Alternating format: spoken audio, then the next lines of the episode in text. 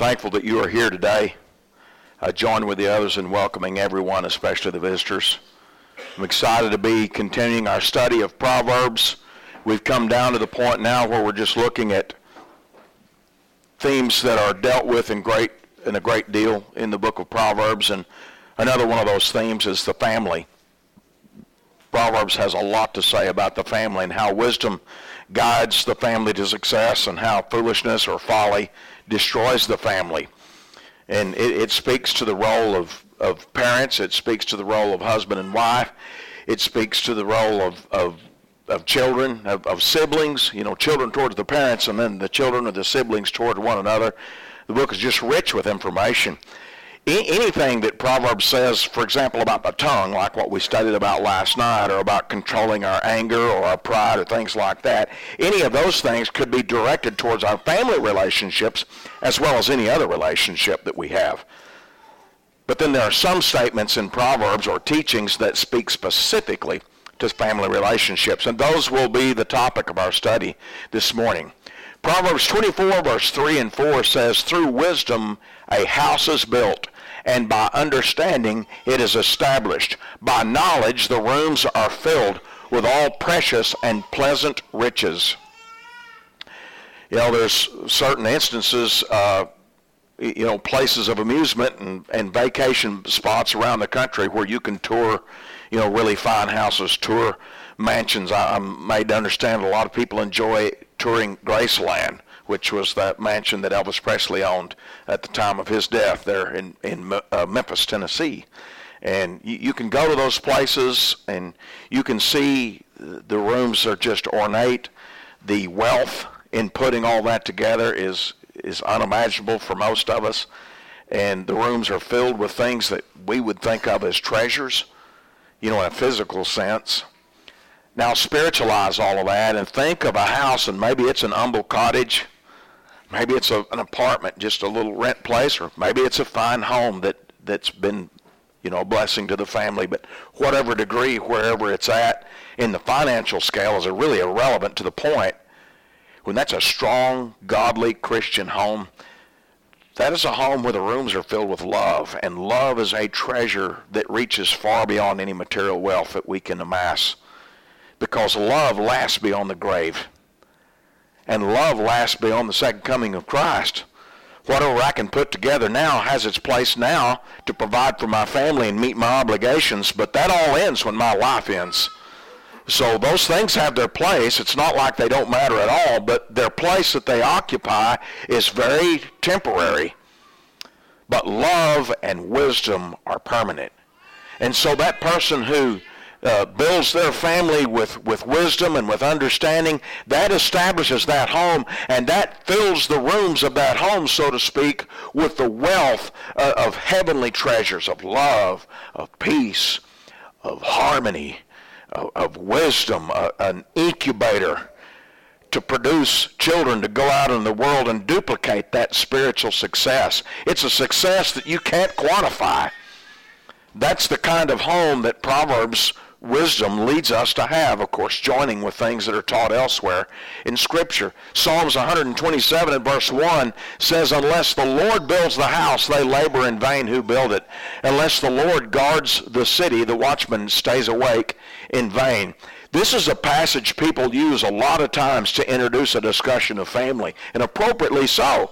Because it's saying if, if we don't construct our families in accordance with the will of the Lord, making it such that in effect the Lord is building that family and not rather than us. If we don't do that, then it's a vain effort. It's going to be, at some point, it'll be destroyed.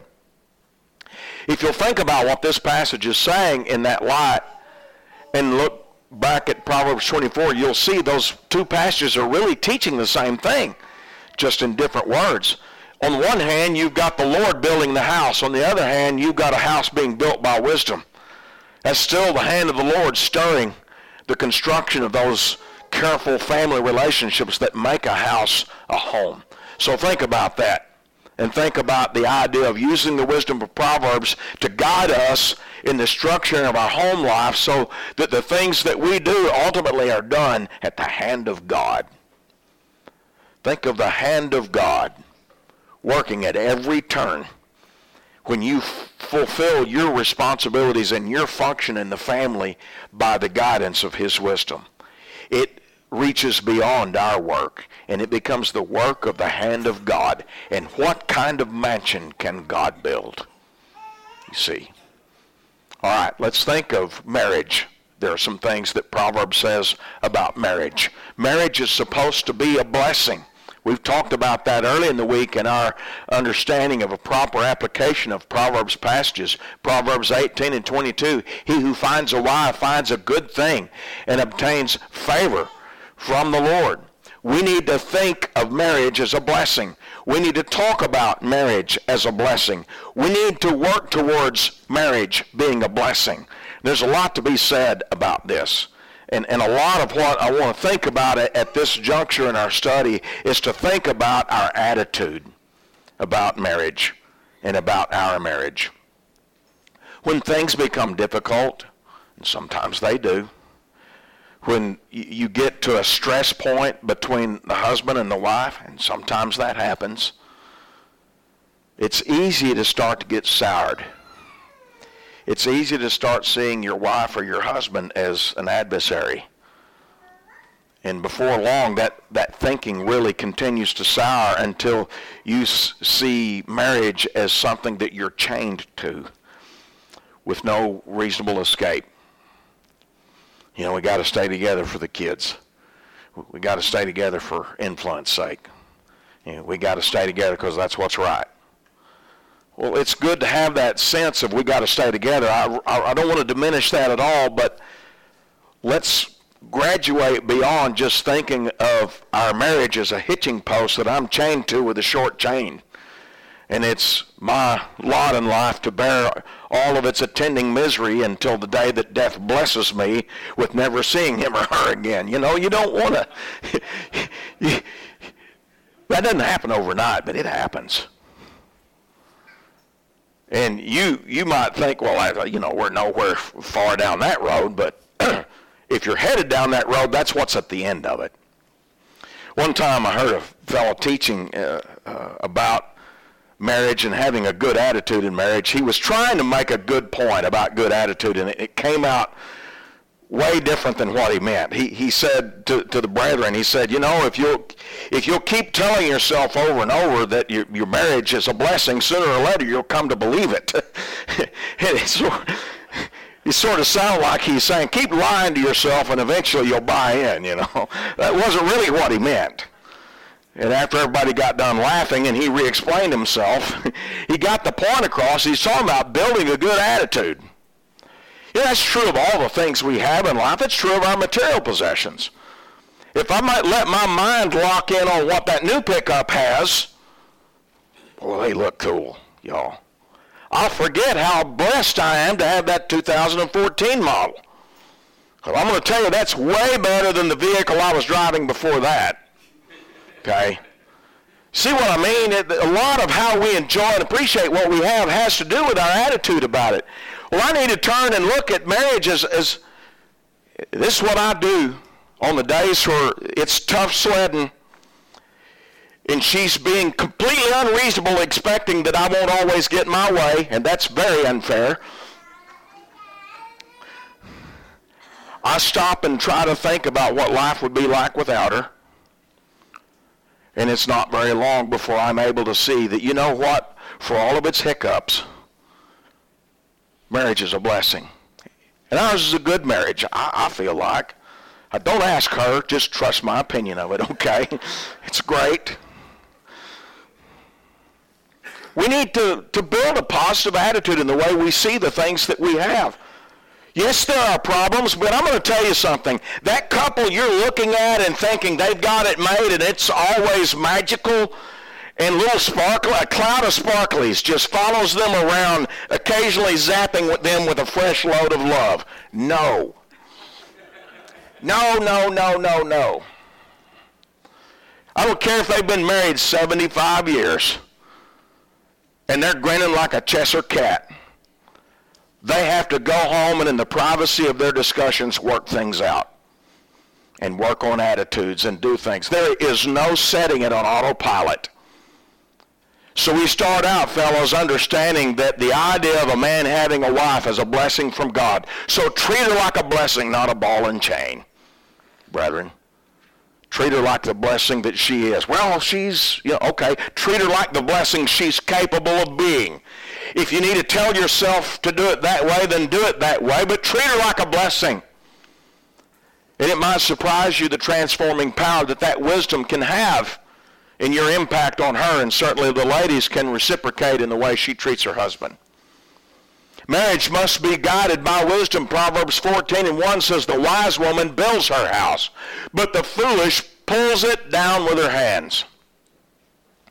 The, the contrast here between what a wise woman does and a foolish woman does speaks to the power that mama has in the home, the power that that wife has in the home in so many ways. We think of the husband as the leader of the home, and rightly so. That's what scriptures teach us. But in so many ways, that wife is the heartbeat of the home. And in many ways, that spiritually strong husband leans on hers in ways you, you may not recognize. I'm going to tell you something. If you don't believe it, most of the time the husband passes first. That's what statistically happens most of the time. But occasionally you'll see that wife die first. Watch what happens. Talk to some brothers who've been through that, who've buried their wife. And what you're going to find out, and what I've seen many times, is guys that are spiritual monuments. I mean, really strong.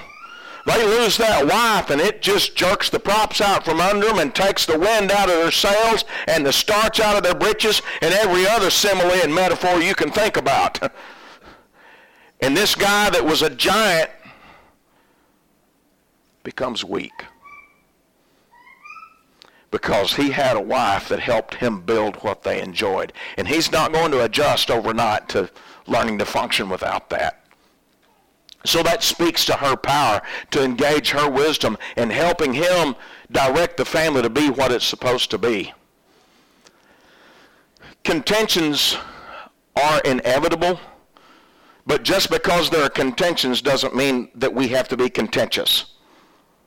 And from that, we understand there are going to come times that you disagree about whatever to do. And sometimes those disagreements will be about minuscule things, and sometimes they'll be about things that are really, really important. And, and, and they are inevitable, okay? But we don't have to be contentious in the way that we approach those things. Proverbs 21 and verse 9 says what many pastors in Proverbs echo, better to dwell in the corner of a housetop than in a a house shared with a contentious woman. Uh, any of us guys that you ever get up in the attic of your home and work in the attic, I, I've done a little bit of that. I try to escape that fate as often as I can. And I'm pretty sure that quite a few of you fellows have done that, and you know how it is. You get up in the attic, especially in the summer. It's hot. It's miserable. There's fiberglass insulation, and it's digging in, and you're going to itch for days, and it's there's dust up there, and there's evidence of rats that you really don't want to admit to your wife, and all kinds of things going on up there. And God says, that guy up there, that guy is better off than the mansion, the fellow in the mansion with a woman who's contentious and a woman who's nagging and that what elsewhere is described as a continual dripping. I, I don't mean to be glib about this, but I want you to think about what the pictures on the screen depict. he could whoop her. Sometimes they do. But for whatever reasons that's wired through God's design, He's enduring what he's enduring for whatever purposes God has in letting that stuff happen. Ladies, you have tremendous power. You have tremendous power to make or break him. And it really doesn't matter how mighty he is.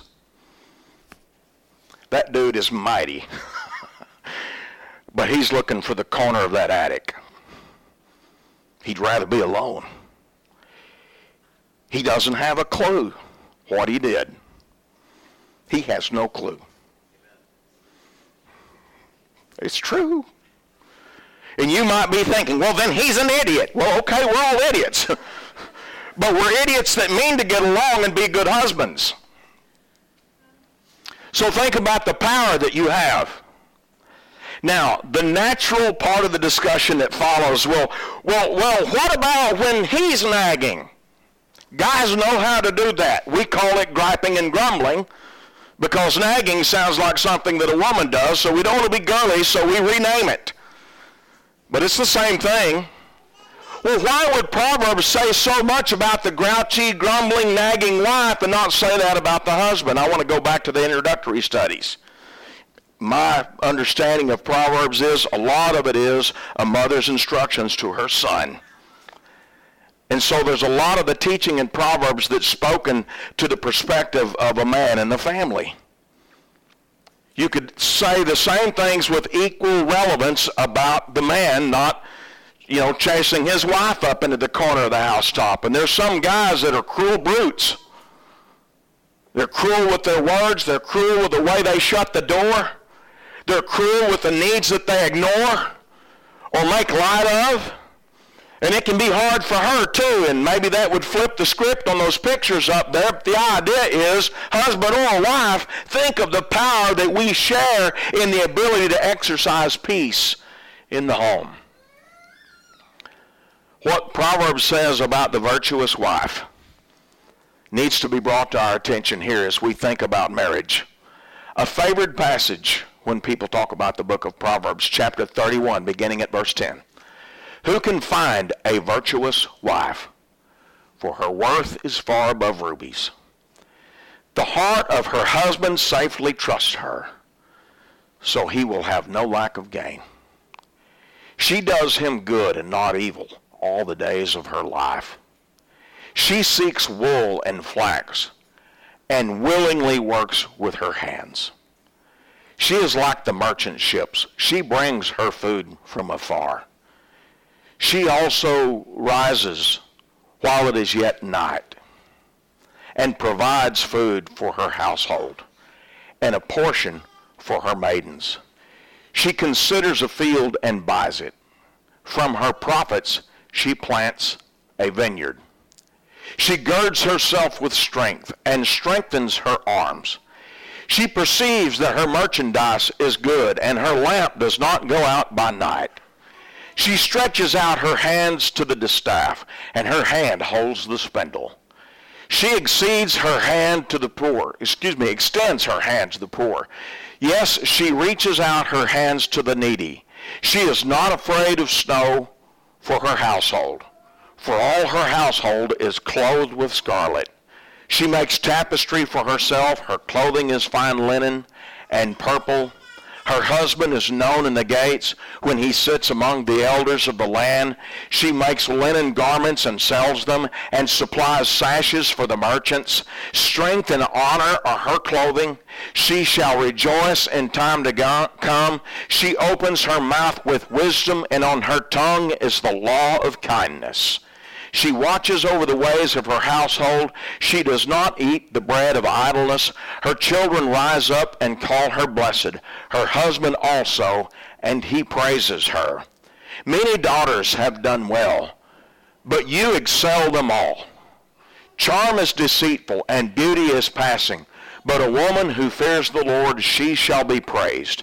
Give her of the fruit of her hands, and let her own works praise her in the gates. What a marvelous lady. I remember years ago studying with a woman about the need to obey the gospel and the need to repent of things that were destroying her life and, and she had drug issues and she had uh, other moral issues and it, it was a mess and we were talking about becoming a Christian and somehow she got the discussion off onto the virtuous woman. And she said, you know, I've decided that that's fictional, that that woman doesn't exist. I know. I said, you're wrong. One of them raised me. And I've got a lot of brothers in the Lord that married one. You don't believe in her because you're not willing to be her. That's what the problem is. A lazy woman can't attain to these heights. A woman of spiritual weakness, lacking devotion to God, cannot reach this height. Now, I said a moment ago, ladies, that you have power you may not understand in the home. And this passage speaks of that power. I, I really, I don't want this to be political, and I don't want this to fall into old man rant mode. I've got plenty of that. But that's not where I mean to go. I really want to ask you to think about this. The modern feminist movement pretends to be about empowering women. But there is no woman as powerful as that woman right there in Proverbs 31. Her hands turn the future. Her words, her deeds tilt the future of nations. Have you ever heard the expression, the hand that rocks the cradle rules the world? Well, you're reading about that hand in Proverbs 31. And there's no empowerment, ladies, that you can find like the empowerment of submitting to God's will for you as a wife and a mother. If you want real power that matters, power that glorifies God, then embrace the power that he has bestowed upon the role of that wife and that mother and go look at the 65 year old man that just buried his wife and watch him struggle. Watch that brother struggle to keep it out of the bar ditch and keep it between the lines on the road of life.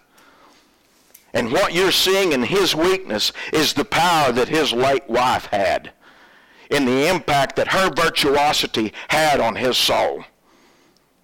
So don't get lost in all this political noise about empowerment. Embrace real and eternal empowerment at God's guiding hand. Marriage is to be attended by physical joy that is described in the book of Proverbs chapter 5. I want to read just verse 15 through 17 in talking about the intimate relationship between husband and wife, he said, drink water from your own cistern and running water from your own well. Should you should your fountains be dispersed abroad, streams of water in the streets, let them be only your own and not for strangers with you. And as you read in the, in the context around this, it is unmistakably obvious he's talking about marital intimacy between husband and wife. And I've selected to read these verses because I want you to notice something about the language here. Your own cistern, your own well, only your own. Hear the exclusivity of that language the world portrays monogamy as being anything from a disaster to outright impossible. Some say it's impossible, and I'm going to tell you that's a lie. Sustaining the monogamy of a holy marriage, that is, he has only been with her intimately and she has only been with him in sexual intimacy, that's monogamy. And sustaining that in the marriage makes it the best. And think about the guy Who's gathering all this? It's a guy that lost sight of it. Solomon had a thousand women within his reach. So many hundred wives, so many hundred concubines. There's, there's the fleshly man out there who says, well, that's great. You know, he's got a thousand to choose from. That's not the guy that's winning. Okay, the lottery of life. That guy has lost something. That the fellow who's with the, the only one that he's been with is respecting and appreciating and enjoying. The exclusivity that this is mine and mine alone and I am theirs and theirs alone. Let me try to explain it this way. You might think, well, a husband and a wife share a lot of common experiences. That's true some of the same common experiences that those two people share with their siblings, with their parents, with their brothers and sisters in church, with other spiritual friends they have, you know, in life and people they have. You share defeats and victories together. You share a lot of things together that are, are, are holy and right for people to share together in the bonds of godly friendship. But this is one thing that's unique about the friendship of marriage. And so when we steer our lives down that road of the physical joy as God teaches for marriage, there's a special blessing there. It may not be obvious the day you say I do. It may not be obvious five or ten years later. But the longer you live, the clearer it becomes. God has always been right. And this is always best. Let's see what Proverbs teaches about parenting. Proverbs 13 and 24, he who spares his rod hates his son, but he who loves him disciplines him promptly. Proverbs 22 and verse 15, foolishness is bound up in the heart of a child. The rod of correction will drive it far from him. Proverbs chapter 23, verse 13 and 14. Do not withhold correction from a child, for if you beat him with a rod, he will not die. You shall beat him with a rod and deliver his soul from hell. All these passages share one thing in common. That is, they teach the purposed discipline and correction of our children. And parents share in that duty. Fellas, don't get in their way. If mama sees the need and she's going to step up to the plate and let them have it, don't get in their way. Sisters, if you're feeling that, you know, stereotypical tender-hearted mother moment, you just go right on and feel that, but stay out of his way. If he's seen the need for godly correction and he's to exercise that with the patience and the love that these passages advocate, then let, leave him alone and let him do it. Work together. If there are differences to be discussed about that, you discuss it when the kids have gone off somewhere else. Okay? And work together because of the purpose that's attached here in this final reading. What are we trying to do? You know, it's really not that hard to teach a person rigid discipline as they grow up and teach a person to be an adult that has a sense of structure to their life. But our goals as Christian parents reach way beyond that. We're trying to, you know, not just get our children into heaven, we're trying to keep them out of hell. And you're saying, well, but that's really a work that only the Lord can do. That's exactly right. And so what you're trying to do as parents is you're trying to take your child by the hand and you're trying to hand them off to Jesus. That's the aim and the purpose of all your correction, all your discipline, all your instruction. Okay? So think about that. Now, a conversation that I frequently have with parents, especially younger parents, in fact, one I had just within the last couple of days laying out the scenario of here's what my child did and here's what I've done to try to correct that. And it was a very solid biblical course of action to correct that. A lot of a mixture of discipline and instruction and patience and not losing your cool. And, you know, this, this parent is saying, I, have done all these things. It, it seems right. I can't figure out something different to do. But when I got finished doing all that stuff, five seconds later, my kid was still acting that way. I said five seconds later to kind of exaggerate to make a point. Parents with grown children I understand where I'm heading with that. You're not just trying to raise good kids, you're trying to raise good adults. And some of the things you do in the moment will look like it's not working, it's not working. But let patience have her perfect work. Some of the things you do may not be as impactful as you would like for them to be until days later or months or years or decades later. I just want to be real with you here, and, and I hope you find this relatable. There were things I look back on at various stages of childhood. I'll, I'll use dad as an example because that's what I've been called to be as a father. And there are things that dad did that in that moment when I was a kid, I thought, you know, he was wrong. This is harsh. He shouldn't have done this. This was unfair. And there's some of those things I realized moments later, he was right, you know. And there's some of those things that when I was 25 years old, I look back on and said, you know, I don't, think Dad got that right. He was, he was wrong. And then 35 and then 45, and then I, literally within the last couple of years, there have been some things that life hit me in the face with something that I stopped, I, I, stopped and I remembered that difficult memory of that lesson that Dad was trying to pound into my head with a 10-pound shop hammer. No, not literally, but he had his ways. And it finally clicked. So this is what he meant. How much would you pay to go back and tell Dad he was right?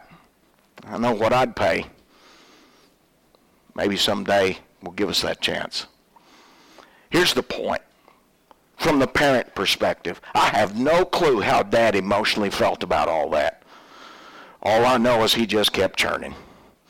He never showed us anything but kept on churning and burning. But I know how I've emotionally felt when I thought, man, they're not getting this.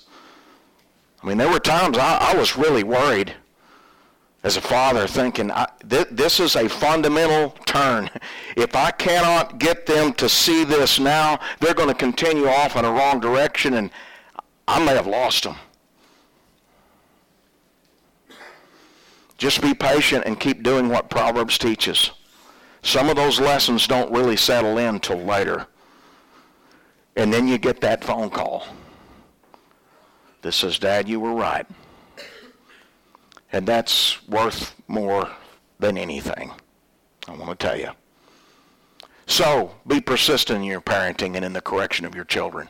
Children have an obligation. You're at a fork in the road at every moment where your parents guide you to be wise or to be foolish. Proverbs 10 and verse 1, the Proverbs of Solomon, a wise son makes a glad father, but a foolish son is the grief of his mother. Look at the contrast that's laid out there, the wise and then the foolish, the father and then the mother. All of that is part of the poetic beauty of Proverbs like this.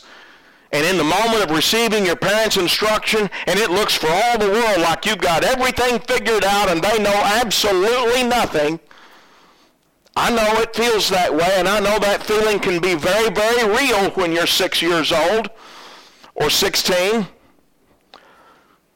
I know how smart you feel. But the Lord says, look, if you want to be wise, just listen. Proverbs 13 and 1, a wise son heeds his father's instructions, but a scoffer does not listen to rebuke. So there's that voice of dad with that proverbial 10-pound shop hammer trying to drive the point home and using a, further, a few other weapons his, in his arsenal to try to drive the point home, or that mother. And as a child, you've got that obligation to say, you know what, there may be something to figure out here. Maybe I ought to listen. I know that hurts your pride, but that'll help your soul. So you receive parental instruction. Proverbs 1, verse 8 and 9. My son, hear the instruction of your father, and do not forsake the law of your mother. For they will be a graceful ornament on your head and chains about your neck. Here the language depicts this person beautifully adorned with crowns and necklaces and, and all this gold and this jewelry. You know, they're just loaded down with, with all this that shines and is expensive and is priceless and looks beautiful and ornate and honorable. And you walk in a room with all that and that says, well, this is a person of honor. And this passage says, that's the teaching from your parents. So listen to that teaching. And embrace the responsibility to respect your parents. Proverbs 23 and verse 22, listen to your father who begat you, and do not despise your mother when she is old. The Lord understood there would be junctures in the parent-child relationship that it would be easy for the carnal mind to embrace disdain for your parents. Okay? But he said, don't let that happen. Listen to your parents, the first phrase of that, and as they age and you face the challenges related with that, don't despise them. Proverbs 30 in verse 17. The eye that mocks his father and scorns obedience to his mother, the ravens of the valley will pick it out, and the young eagles will eat it. Now that is right out of an Alfred Hitchcock movie. it's called The Birds. It was filmed, what, back in the 50s or the 60s? The Lord is using very graphic language here to depict the idea of the ugliness of disrespect towards your parents. And you think about sustaining that in your youth and practicing that into adulthood and continuing that as they age. I've had this conversation with a lot of folks dealing with aged parents and trying to help them any way that they could. And sometimes you have to go out of your way and you have to do things that are very difficult and very demanding on your time. Maybe things that cost a lot of resources, and you've got other places to put those resources, but your parents need them. And so you honor the teachings of Scripture and you try to reach out and help them. And sometimes that becomes a wearisome thing and very frustrating. And I always try to remind when someone is facing those kind of moments, there's going to come a day when you're going to be standing next to a box that holds their remains, trying to figure this all out. And when that day comes, you're going to be so glad you did this. Don't bury your parents with regrets. Don't let that happen. And you don't choose that when you're picking out their casket. You choose that now in the way you treat them now. Children have obligations relating to their siblings. Proverbs 17 and verse 17 warns us that a friend loves at all times and a brother is born for adversity. That's a warning about the natural inclination of sibling rivalry. Okay? It doesn't say that it has to be that way. It says that's the way it naturally goes. But the Lord calls us to rise above that with this warning. Proverbs 18 and verse 19, a brother offended is harder to win than a strong city. And contentions are like the bars of a castle. What's the point of saying it's hard to get over these things? The point of saying it that don't get there in the first place. Don't be that mean to your brother or your sister in the first place. Work hard to get along with them in the first place. You may have to let them play with the toy first. That's dreadfully difficult. But that's a child-sized decision that represents the kind of decisions you'll have to make as you get older. And there'll come a day where y'all have got to work together in taking care of mom and dad. And there'll come a day when y'all got to work together in burying mom and dad. And then there'll come a day when you got to work together in dispersing mom and dad's estate. And there's no ugly like when that gets ugly. But there's no peace like the peace of being able to do that in total harmony because you worked hard to get along from way back when. Sow seeds of love and kindness and working together and getting along now. It will matter in the future. I know. Maybe you feel like your sibling is unreasonable, and maybe you feel that way because your view is jaded, and maybe you feel that way because your sibling is unreasonable. That could happen. But don't let there be strife because you wouldn't try. If there's going to be a problem, make sure you're not the reason there's a problem. And always be willing to make that extra effort to extend the olive branch. Always be willing. That's another one of those things you just won't regret. You know, in the moment, it might feel like you're giving up valuable territory and it's an assault to your pride and this really hurts and all this sort of stuff. But I'll tell you, further down the road you get, the clearer it looks that that's the high ground and I'm really glad I did that thing that was difficult to do. Okay? So think about the difficulty of overcoming those rivalries and the strife that's natural between siblings. Think about using what the Lord teaches us about love and peace and forbearance and forgiveness to, to mend those things before they break and to strengthen those bonds. These are some things that the book of Proverbs teaches us about how wisdom guides the family or about how folly can destroy the family. I wonder if it's occurred to you how often the Lord speaks about our roles within his family, the church, and compares what those should be in the ideal, how often he compares that to the earthly family. That really says an awful lot about a lot of different things, but one thing it says for our consideration today is what a blessing it is to be a part of a good family. And what a blessing it is to be a part of the Lord's family. I wonder if you're a part of the Lord's family this morning. You know, earthly family is sometimes it's great and sometimes it's tough. But being in the family of God is always, always wonderful. And there's an end to that road that is a home in heaven with the Lord forever. And I hope then you'll think about the value of being in the Lord's family. If you're not a Christian today, I hope you'll consider becoming a Christian. If you are a Christian and you've not played your part in the Lord's family as he has intended for you to do, and we can assist you with our prayers in that, we'd love to help you in that. If we can help you in either way, please come. Have a seat on the front while we stand and while we sing.